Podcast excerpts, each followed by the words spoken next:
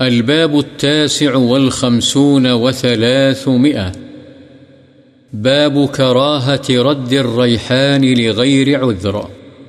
بغیر عذر کے خوشبو کا ہدیہ واپس کرنے کی کراہت کا بیان۔ عن أبي هريرة رضي الله عنه قال قال رسول الله صلى الله عليه وسلم من عرض عليه ريحان فلا يرده، فإنه خفيف المحمل طيب الريح. رواه مسلم. حضرت ابو حریرہ رضی اللہ عنہ سے روایت ہے، رسول اللہ صلی اللہ علیہ وسلم نے فرمایا، جس پر کوئی ریحان یعنی خوشبو پیش کی جائے، تو وہ اسے واپس نہ کرے۔ اس لیے کہ وہ غیر وزنی یا ہلکی پھلکی چیز ہے اور اس کی مہک پاکیزہ ہے۔ مسلم۔